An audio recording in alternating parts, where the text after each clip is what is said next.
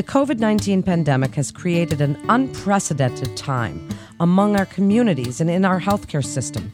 It has led to extreme yet critical measures such as social distancing and safer at home in the hopes of keeping as many people safe and healthy as possible.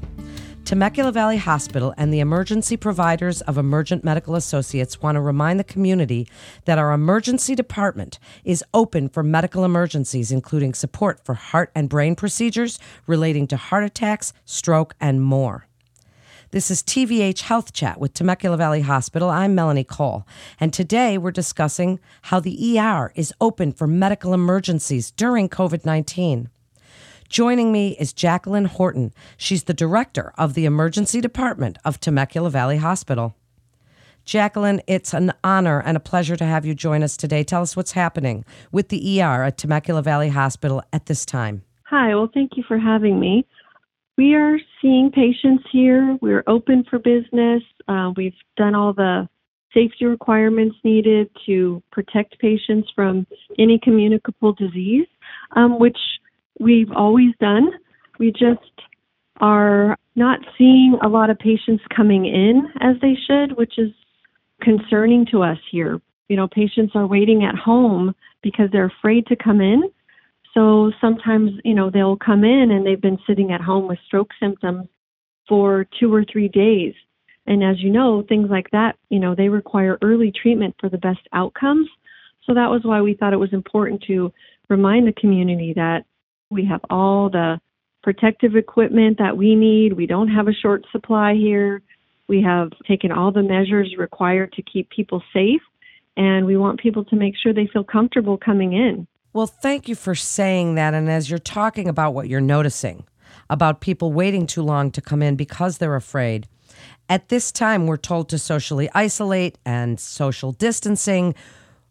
What about the difference? Tell us the difference between home isolation and medical isolation. People hear these terms, they don't know what the difference is. Well, what we don't want people doing is, you know, unnecessary socializing where you're risking spreading, you know, the disease. Now, when you need help, even if it's, you know, abdominal pain or, or something you're suffering at home with, the intention was never to stay at home and isolate for those types of things. And that's why we prepared ourselves months in advance when we knew that this disease was coming, we did the things that we knew would help keep people safe when they still needed to come to the hospital. But I think that, you know, people misunderstand and think that they're supposed to, you know, be staying at home and not going to the hospitals, you know, and that's only supposed to be reserved for, you know, people who have COVID or are very, very ill. And it's really not the case. You can have uh, an abdominal pain situation that turns into something emergent because you didn't take care of it early enough.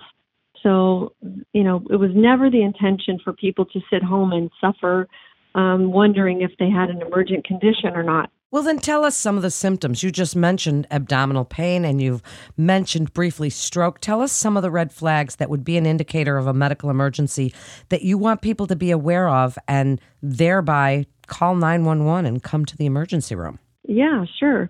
So, you know, any injuries, you know, also we're noticing people, you know, they they might fall and break a bone and they're afraid to come in. I mean, things like that, those are also things that require emergency attention. You know, even a, a bad cut or a wound, it needs cleaned. You might need antibiotics, you might need stitches. Those things are still procedures that are required, you know, and patients are staying at home with those things as well. So, you know, any injuries, people not being able to eat because they don't feel well, you know, or drink, those kinds of things can cause a patient to be dehydrated. So they still need to come in for those types of things.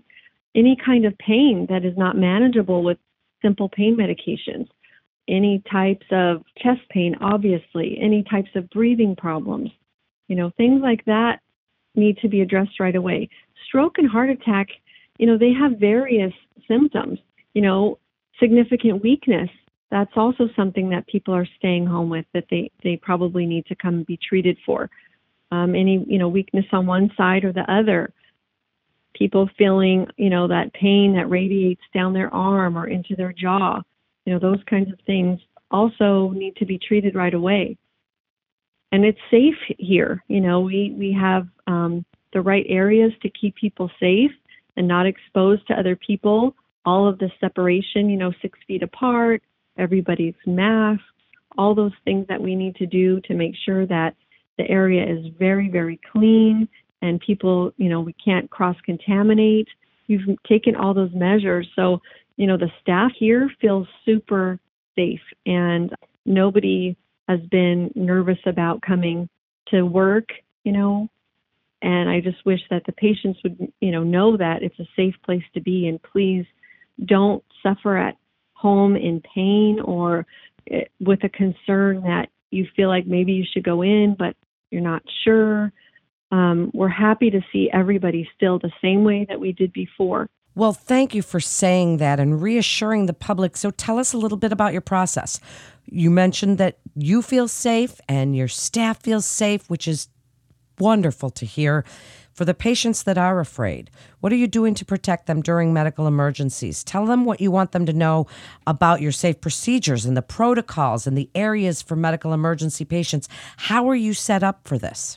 So, what we do is either by ambulance or if somebody walks into the department, we are screening everybody at the door. So, nobody comes in to any area of the hospital without being screened, you know, for questions relating to COVID. Every patient gets masked. So anywhere you are in the ER, every single patient will have a mask on. Every single staff person has a mask on. That way we're not, you know, contaminating each other. We have a separate area if you have any symptoms or concern about having COVID or another infectious disease you go to a different area of the hospital. If you're walking around talking and fine, we take you to one area that the entrance is from outside. We have all the staff in the appropriate protective equipment. Um, we have the doctor look at the patient. We have, you know, we're able to test patients for COVID if needed, and those patients get treated in a separate area. Now, if the patients are too ill for that, and maybe they come by ambulance or they've come in, you know, from home and they're too ill to walk to that area and they need to be taken back to a room where they lay down for further evaluation. That is a separate entrance. You know, they're also masked. They get taken back to a separate area of the ER that is away from the other patients. It's completely closed off area where they're seen um, and taken care of in that area. And then if they're admitted to the hospital, they go up a separate route up to an area of the hospital that has been completely sectioned off from the rest of the hospital with, you know, the staff wearing the appropriate gear so that we don't have to worry about exposing anybody. So it's actually super safe here and we've created, you know, different areas for patients that we think could possibly have COVID um, to keep them safe and to keep the staff and other patients safe.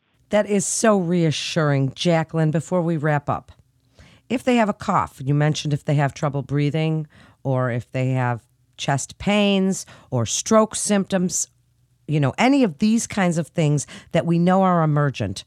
What if they have a cough or flu like symptoms or a, a, high fever? When, if they think they have COVID, do they call 911 or come to see you? I think when they're feeling short of breath, absolutely come. Call 911 or, you know, get here as as soon as you can because we want to evaluate that and, and people can deteriorate quickly. And let us, you know, take a look and make sure that you're safe to be at home. You know, we don't want someone sitting around waiting too long, you know, um, because shortness of breath can progress fairly quickly. So I would say, you know, if you if you just have a little cough and a fever, and you feel fine to stay at home, then yes, you self isolate and you stay at home. But if there's a question about if you're too sick to be at home, if you're too sick to eat or drink properly, you know, those kinds of things, if you're too weak to take care of yourself, you know, we want you to come here. We want to take care of you and, and get you feeling better.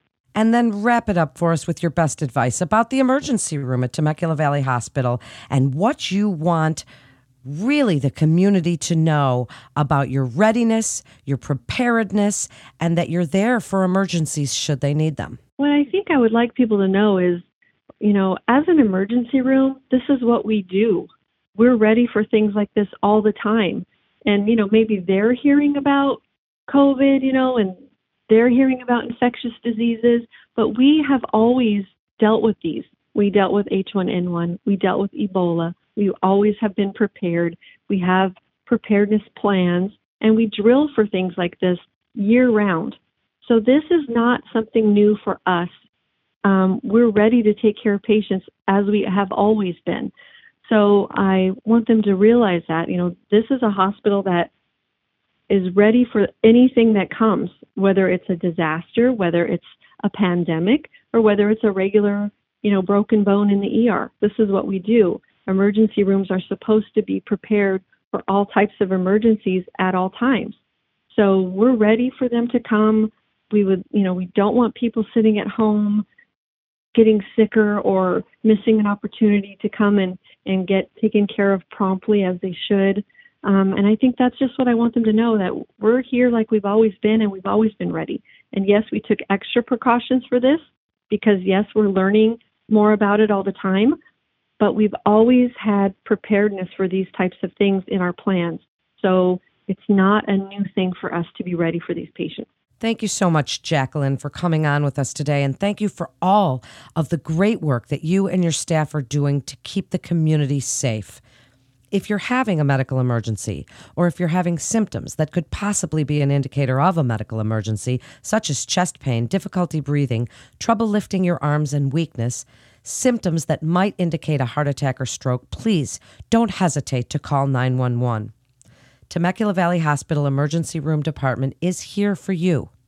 For more information on COVID 19, including symptoms prevention and hospital services and programs, please visit TemeculaValleyHospital.com. That concludes this episode of TVH Health Chat. Please remember to subscribe, rate, and review this podcast and all the other Temecula Valley Hospital podcasts. Also, share this show with your friends and family on social media so that they can see what Temecula Valley Hospital is doing to keep the community safe. I'm Melanie Cole. Physicians are independent practitioners who are not employees or agents of Temecula Valley Hospital. The hospital shall not be liable for actions or treatments provided by physicians.